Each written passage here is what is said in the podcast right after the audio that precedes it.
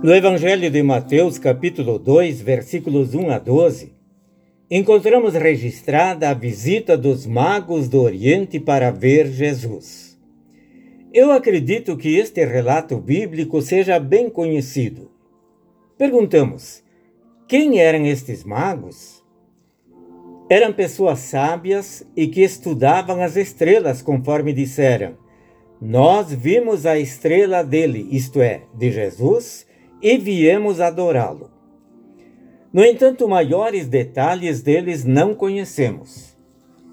A tradição diz que eles eram reis e que fizeram um percurso de mais de 800 quilômetros.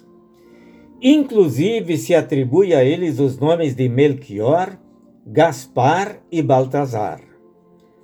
No século IV, levaram relíquias de seus supostos ossos de Constantinopla para Milão e no século XII, de Milão para Colônia, na Alemanha, onde ainda hoje são venerados.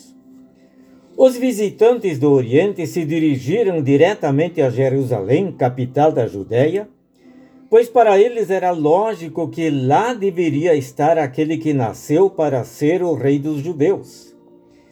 Interessante que eles não perguntaram: alguém poderia informar-nos onde está o menino que nasceu para ser o rei dos judeus?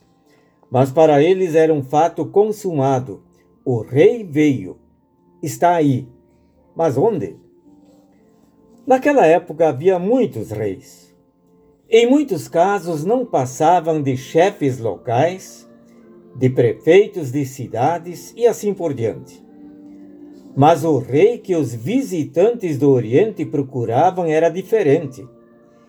E ao receberem a informação do lugar onde se encontrava este rei, eles partiram agradecidos rumo a Belém.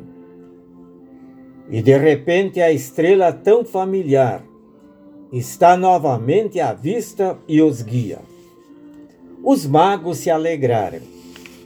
Não é assim que Deus por vezes nos proporciona uma alegria toda especial e imprevista, exatamente em ocasiões e circunstâncias de desânimo e dificuldades, para nos dar novo alento e coragem?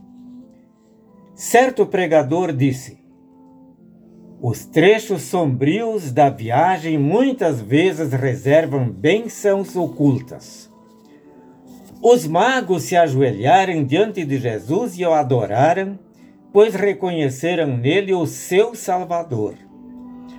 Após lhe oferecerem seus valiosos presentes, ouro, incenso e mirra, voltaram para a sua terra e certamente estavam muito alegres e agradecidos por terem visto o Salvador, dando testemunho daquilo que viram e ouviram. Prezados amigos, o caminho dos magos foi iluminado. Eles vieram para adorar a Jesus e lhe ofertar valiosos presentes. Sigamos o exemplo dos magos. Adoremos a Jesus, reconhecendo que Ele é o nosso único e suficiente Salvador, servindo-o com alegria em nossa vida. Amém.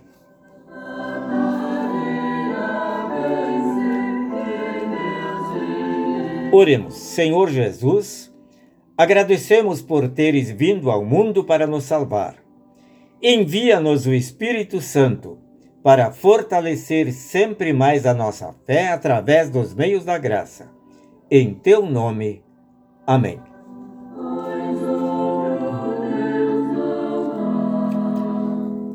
Ontem, no dia 1 de setembro, o querido pastor Edgar Kriser completou 101 anos de vida.